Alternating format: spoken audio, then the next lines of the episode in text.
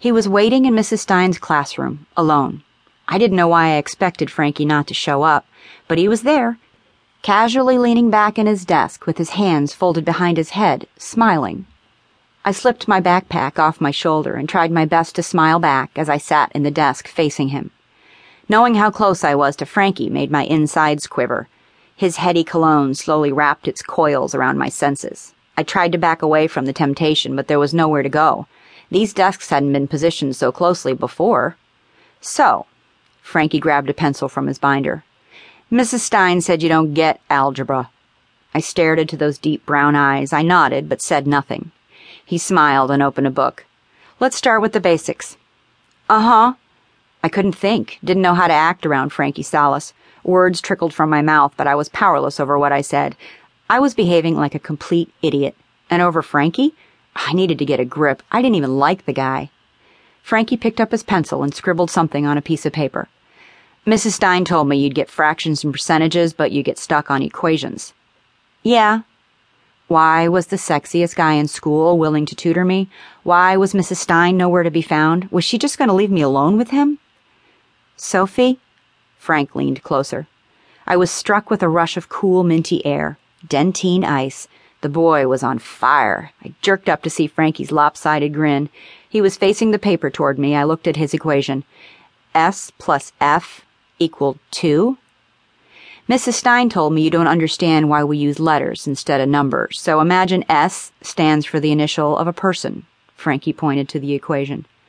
Who do you know whose name begins with an S? Somewhere in the furthest corner of my mind, I suspected the answer he wanted, but was too nervous to give it. Um, Sally? Sally? He sat down the pencil and rubbed his jaw. I don't know a girl named Sally. I smiled and bit my lip. I made her up.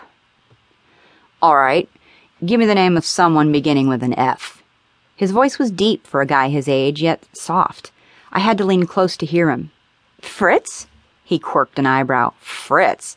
I felt the heat rising in my cheeks. I grabbed the pencil and squeezed as I tried to still my shaking fingers. You wanted a name.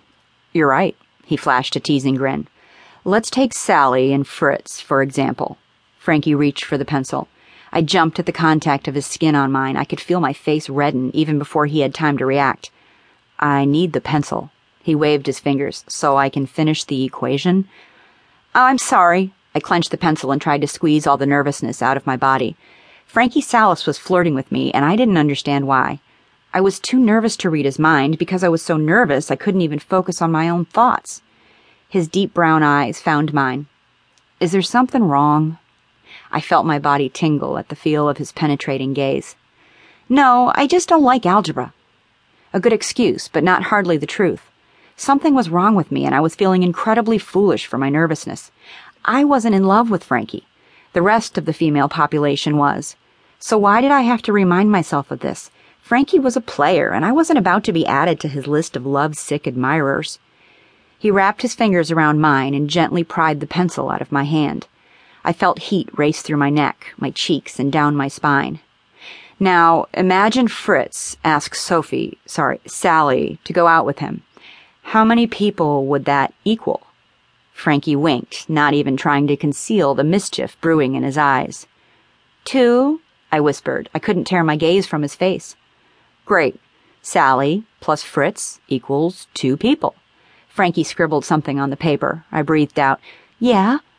So, what number does Sally represent? Stupid, I said without thinking.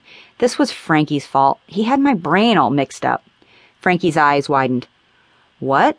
Stupid's not a number. Sorry, I don't know why I said that. I closed my eyes and pretended to think. I knew the answer, but I needed some time to settle my nerves. Unfortunately, Frankie was still there when I opened my eyes, still hot, still tempting me with that playful smile. One. That's right. Sally equals one. Frankie reassuringly squeezed my hand. I thought about pulling free, but something willed me to squeeze back. I was an idiot. So how's the lesson coming? Mrs. Stein's melodic voice broke the spell. Thank God. I quickly pulled my hand away and arched back. Now I saw why so many girls had fallen for Frankie Salas. The boy was magic, pure magic.